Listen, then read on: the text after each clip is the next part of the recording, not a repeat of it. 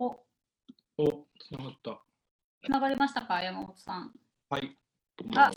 こんにちは。お願いします。はい、聞こえてますかね、私の声とか。聞こえてます。あ、よかったです。ありがとうございます。えー皆様、えっ、と、山本さんです。はじめ まして。簡単に自己紹介といいますか、あのーしていただけたらと思いますので、よろしくお願いします。はい。えっ、と、山本博文と申します。えっ、と、何を話したらいいのかなっていう あ、全然、なんか現状の自己紹介みたいな。えっと、そうですね。コーヒーが好きな36歳の、えっ、と、人です。あので、えっ、と、ずっと働いてて、で、そこで、まあ、生豆から品質分かるようにならないよと言われ、で、そこからですね、中間問屋さんというか、生豆の会社、US フーズという会社なんですけど、そこでえー、と働いてました。で、なんか100種類ぐらいの豆に囲まれて、毎日楽しく過ごしていたんですけども、あの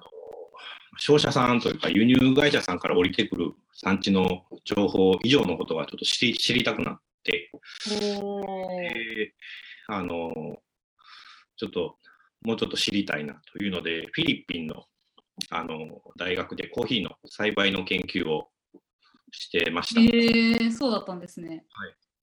で、まあ、そこでなんか特にこう生鮮方法とかアグロフォレストリーっていう、まあ、森林農法っていうんですけど、はいはい。あのそのアグロフォレストリーとしてのコーヒー栽培を研究しながら NGO とか省庁とかそんなんと関わってずっとなんかあっち行ったりこっち行ったり各産地を小農家さんに、まあ、セミナーを開催したりしてました。えんー、でなんか詳しいご経歴初めて知りました、闇に。そうですよね。そんな話してないですもんね。そうですね。うん、そうですね。なんかそこから、なんかいろんなお仕事をいただけるようになって、えなんか JICA さんとか外ー、務省さん、ああ、うんうんうん。うん NGO さんとか、あの産地の輸出会社さん、エクスポーターさんとかから、ちょっといろいろこっち来てやってや、みたいなんで、なんかなんていうんだろうね、コーヒー専門家みたいな感じでずっと活動をしてきて、晴れてようやく安定した会社、海の向こうコーヒーにしたという感じです。えー、そうなんですね。はい生産地では主にその生産に関するアドバイス、改善とかっていうことを指導されたりとかされてるっていう。そうですね。なんか特にまあ最近流行りなのは生鮮方法で品質向上しようっていうふうなところがどの産地でもやられているので、はい。この部分でまあ最近やと何ですかね、嫌気性発酵とかはい。二重発酵とか、はい。ナチュラルでもワイニーナチュラルとか、ああいうのが入っているので、はい。まあ、小農家さんとかそういった人たちにこれでやったら高く売れるかもしれんから頑張ろうぜみたいな感じ めっちゃいいですね。で、まあ、あの実際作ってもらって、はい。であのまあ、作り方はこうやってやるんだよみたいなことを一緒に、まあ、トライアンドエラーですけどあのはもらいながらはい。で実際にできたものをやっぱり売りたいのではい。で、まあ、それをこう海の向こうコーヒーが輸入をしてで実際に売っているという感じですかね。えー、素晴らしいですね。ありがとうございます。はいえーでですね、まあ、あの海の向こうコーヒーさんはアジアの生産地とがメインというか、アジアのみなのかな、今、直接やられてるのは。えっと、ダイレクトトレードはアジア中心ですね。で、まあ、やっぱり品質とか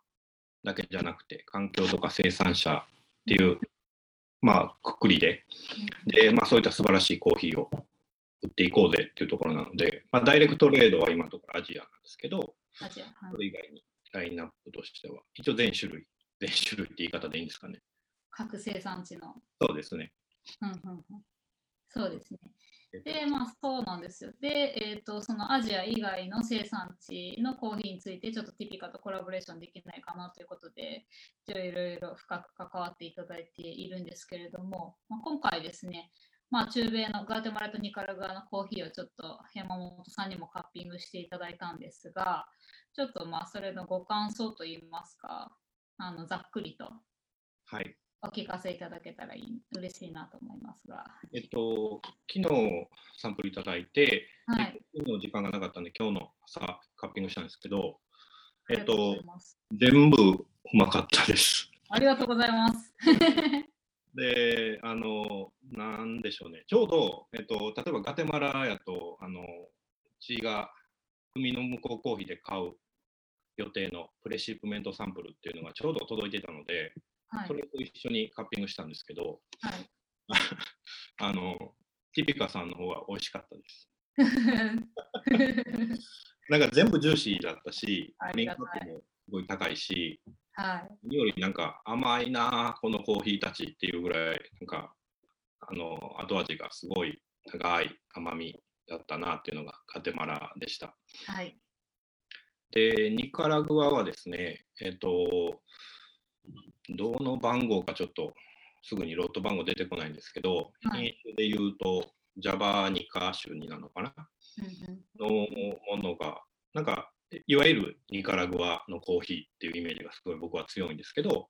なんかそれ以外になんかいろんな生鮮方法をやってて、で、どれをとってもなんか個性があったなと。で、特にまあ、えっ、と、研気性ナチュラルになるんですかね。はい。が、まあ、個性があって素敵やんな、このコーヒーっていうのは、すごい思いました。ありがとうございます。完全にお褒めいただいて、生産者も喜びます。はい。ありがとうございます。そうですよね。まあ、ニカラグアはすごいマイクロロットっていうか、もう3体とかそんな感じのやつも多いんですけれども、なんかね、生成方法が面白くてね、うんやっぱナチュラルとかはすごい人気で、なんかもう完売しちゃったロットとかもいくつかあったりとかするんですけども、でもなんか、あのお客さんもね、すごいちょっと変わり種というか、喜んでいただけそうな、あの日本のコーヒー好きが好きそうなナチュラルがあたくさんあったなという印象も受け私も受けました。はい。ですよね。ありがとうございます。はい。で、えーっとですね、えーっと、海の向こうコーヒーさんなんですけれども、はい。あのーあ、ごめんなさい。ちょっと待ってくださいね。インスタのストーリーズが1時間で終わっちゃうんですよね。ああれって1時間で終わるんですか？そう、あ、いあのストーリーズじゃないですね。ライブがね、あれこれ1時間でね、一旦切れちゃうんですよね。あそうなんや。はい、もう一回つけました。で、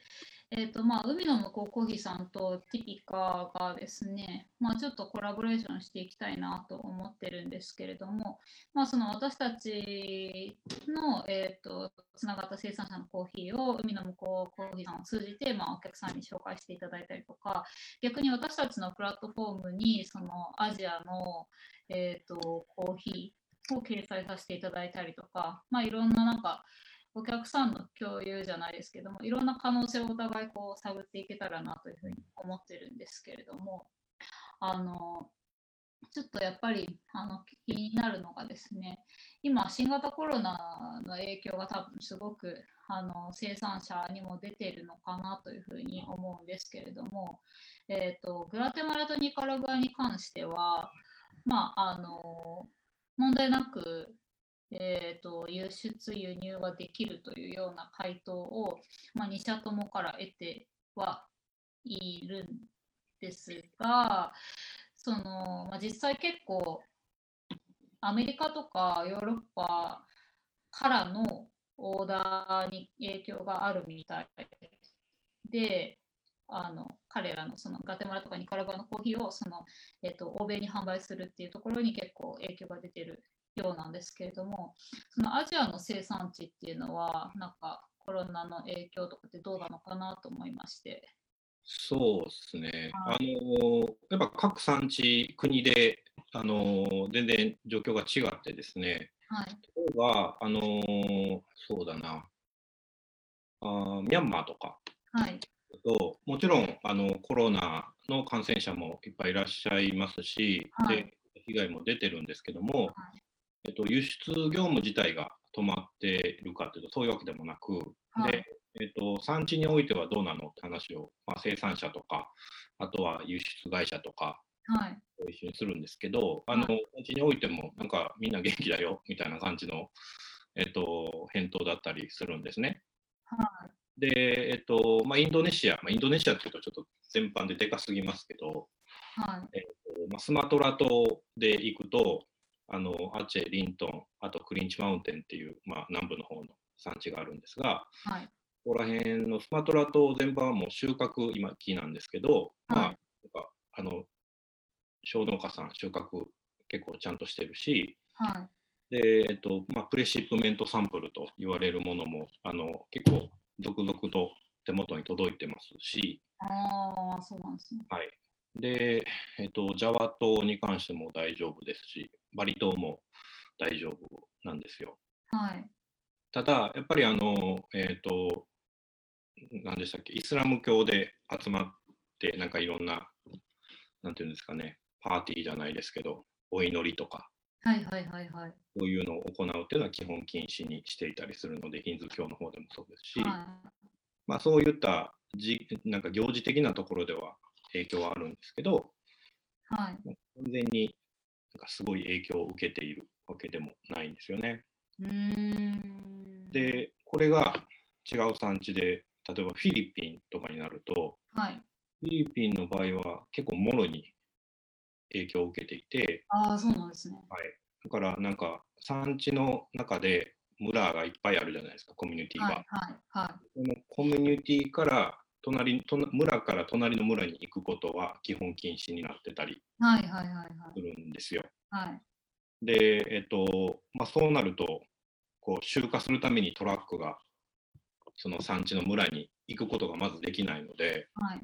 えっと、そこで今止まってしまっていたり、うーん。で、あとは、そうだな、東チモールとかは、えっと、コロナの影響とはまた違う部分で影響を受けていて、はい。これは何かっていうと、あの、3月ぐらいにですね、大洪水が起きたんですよ。へえ、大変だ。そう。で、それでむちゃくちゃ大変で、で、ちょっとそっちの方で、あの、まあ、一緒に活動している、あの、輸出会社さんとかは、てんやわんやで、で、そんなことを、こんやそんなこんなんやってるとコロナで、なんか、ロックダウンだ、みたいなことになってですね。で、まあ、今年は結構、農家さんにとっても、その、一緒に動いてる輸出会社さんにしても、チャレンジングな年になるよね、みたいなことは、あの、話したりしてますね。なるほど、なるほど。その、なんか、えっ、と、ビジネスに関しては、なんか影響ありそうですか？それ生産体制は、まあ、なんか、あれえっと、まあ、やっぱり路地のところではい。影響が出てなければ、基本的には輸入は可能なので、はい。そこの部分を今、精査していってるところですね。例えば、ベトナムとかだと、えっ、と、まあ、たくさん買ってるんですけど、それが、えっ、と、いつだ、4月の最初の方とかはもうベトナム輸出がちょっとできませんみたいな感じになってたんですよね。で、むっちゃ美味しいロットとかがプレシップメントで届いてて、カッピングしては買おうっていう風なんで決まってたんですけど、はい。生産者とも話してたんですけど、まあ、そういう状況になって、急遽お金も払ってたんですけどね、はい。急遽あの輸出ができなくなったみたいなところで、ほで、えっ、と、まあ、すぐにまた払い戻してもらって、う。は向こうからあのやっぱりちょっと輸出が困難になったんで、あのお金返金するみたいなんで連絡くれてですね、い。はい。で、えっ、と、どうしようかな、残念やなとか思ってたら、あれ、輸出がまた再開できそうになったっていうのを最近出て。またロット選びからですけど、もうちょっと品質が劣化しちゃったりするのがあるので、はい。まあそこから考えて、またベトナムとか入れようかな、どうしようかなとかっていうふうな、まあ言うたら輸出のところがしっかりとあのできるような体制になっていれば、はい基本大丈夫。なので、そうですか。だからそこの部分での、えっと見極めを今、生産者であったり、輸出業者であったり、で、あとは、なんていうんですか、中間業者という言い方でいいのか分からないですけど、エージェントというか、うん。その小農家さんのコーヒーを港、産地の港まで運んでくれるような、はい。あのトラックのうんちゃん、ドライバーさんたちともこう連携を取りながらですね、えっと、いける？大丈夫？今？みたいな話をこうして、えいける？えーちょっとあの農家さんのところのコーヒー取ってきてっていう話をして、なるほど。はい、します。え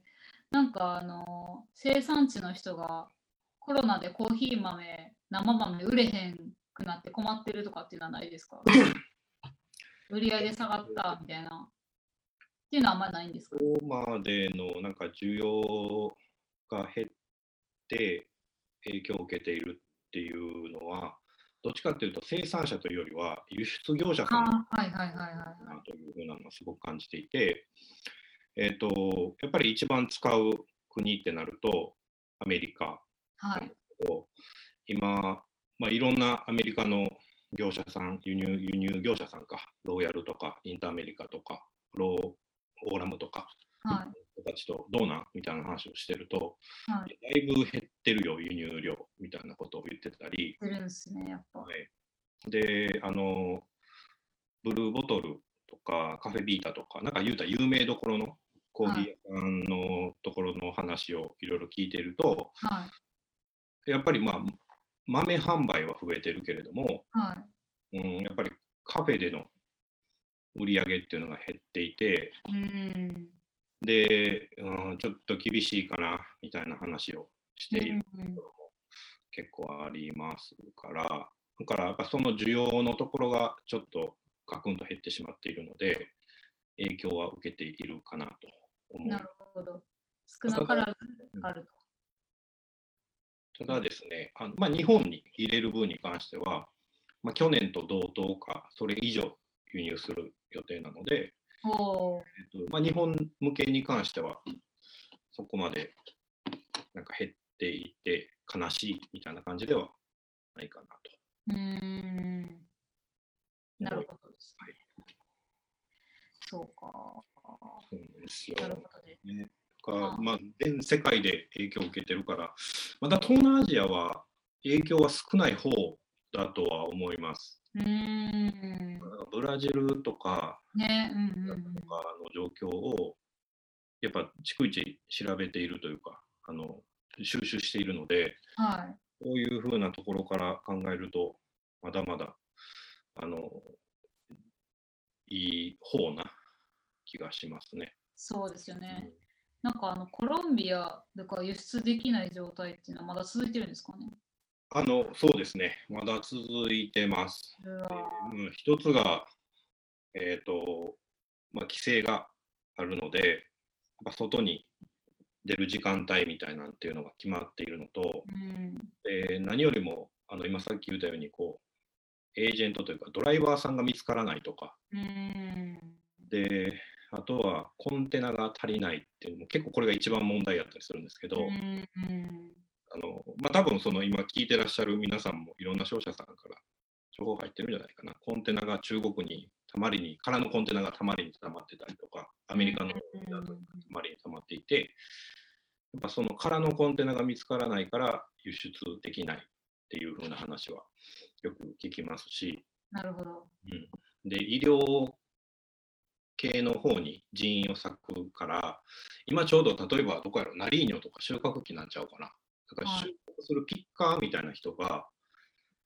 結構集めるのに大変やったりするんですよ。ああ、人不足。人不足。うん。で、その人たちを集めるために結構高い賃金を払わないと来てくれなかったり。なるほど。で、えっと産地から出てくるオファー価格も今の相場とは全然違った動きをしていたり。うん。なるほどですね。まあなんかこれからね、ちょっといろいろ影響ありそうなんですけれども、なんかね、また正常通りに戻るのを願うばかりなんですが、そうですね。ね、うんえっ、と、と、そうですね。じゃあ、海の向こうコーヒーさんの、まあ、今後の展望といいますか、まあ、コロナでっていうのも含めて、なんかありますか、この今後、こういうことにチャレンジしていきたいとか。でも、なんやろな、あの、まあ、やっぱり変わらずに、一番最初に立ち上げたコンセプトっていうところを、まあ、はいやっていくっていうのが一番大事かなと思っていて、はい。だからえっとまあ、品質と3つ、まあ、テーマというかコンセプトがあって、はい。品質と環境と生産者、まあ、もしもしくはコミュニティっていうところをまあ重要視して、もしくは焦点を当てて生豆を販売していくっていう風なところをまあ中心に置いているので、はい。で、まあ、それに見合ったコーヒーを、まあ、まずはアジアの方で。で、そこから、まあ、アジアだけじゃなくて、アフリカのコーヒーであったり、中南米のコーヒーであったりっていうような幅広く取り扱っていくところは変わらずやっていこうかなと。ただ、なんか自分たちでこう輸入することが正義だとも全く思ってないので、はい。やっぱ大事なのが、そのキーパーソンとか、その産地とか生産者をこうリーダーシップ取って頑張っている方々とか、その人たちのために活動している団体とか、はい。そういったところとどうパートナーシップを組んでやっていくかっていうふうに考えているので、で、やっぱその上で考えると、まあ、一つが NGO さんたちともどんどん関わっていこうと。はい。で、またそうではなく、こうまあ、今回のこのテピカさんの仕組み、やっぱ面白いので、ありがとうございます。やっぱりこういうふうになんかいい生産者を見つけていって、しかも品質も高い、で、ストーリーもしっかりしているっていう、そういった会社さんとしっかりとパートナーを組んで、で、あの、やっぱり僕らが手が届届かないところに関しては一緒にやっていくようにしていきたいなとはい。思ったりしてます。ありがとうございます。はい。ぜひぜひよろしくお願いします。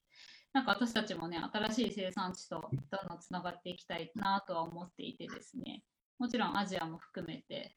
あのーまあちょっと今やりたいのがキューバですね。キューバをぜひやりたいですね。ね、長期的な目標ではあるんですけれども、ちょっとまあコロナも落ち着いて、なんか、ま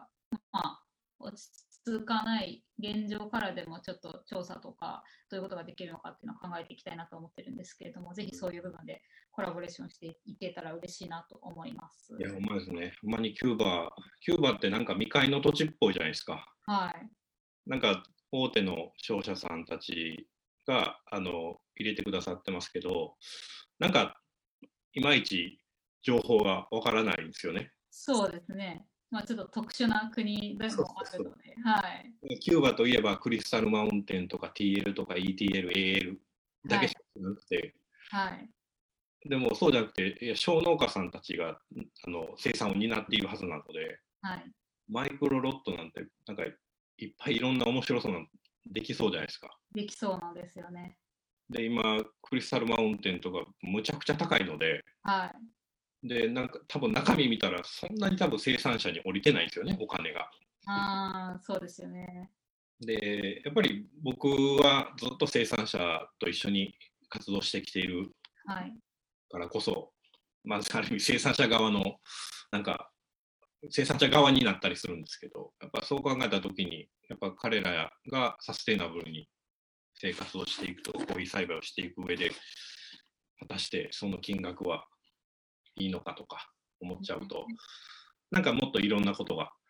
広がりが出るようなコーヒー栽培の仕方とか、商品の作り方とか、生成方法とか、ありそうやなとかっていうのは思うと、キューバおもろいやろうなっていうのをね、そうですね。ぜひぜひ、キューバ含め、アジアなどなど、うん。またコラボレーションしていきましょそうですね。もう、はい聞いてる方も、どんどん海の向こうコーヒーになんか質問あれば、う。本当ですね。あの、どんどんコミュニケーション取っていただいて、はい。ちゃんと情報流してるとこないじゃないですか。ちょ情報をちゃんと、まあ、流してるとこないっていう言い方はおかしいな。それ言うとちょっと角が立つけど、あその生産地の情報ですか？そうそうそう、生あ、産ドクターさんがね、深く知れるってあまり機会が少ないですよね。だからなんかそういったことを、まあ、なんかちゃんと、まあ、ティピカさんもそうですけど、お伝えしていけれるようなものにしていきたいですね。そうですね。はい。というわけで、ちょっと長時間にわたりお話しいただいて、本当にありがとうございました。ありがとうございます。ではでは、またちょっと、えっ、と、改めてですね、ご連絡させていただきますので、はい、今日は本当に本当にありがとうございました。ありがとうございます。はい。ではでは。はい。失礼しますえーっと、よいしょ。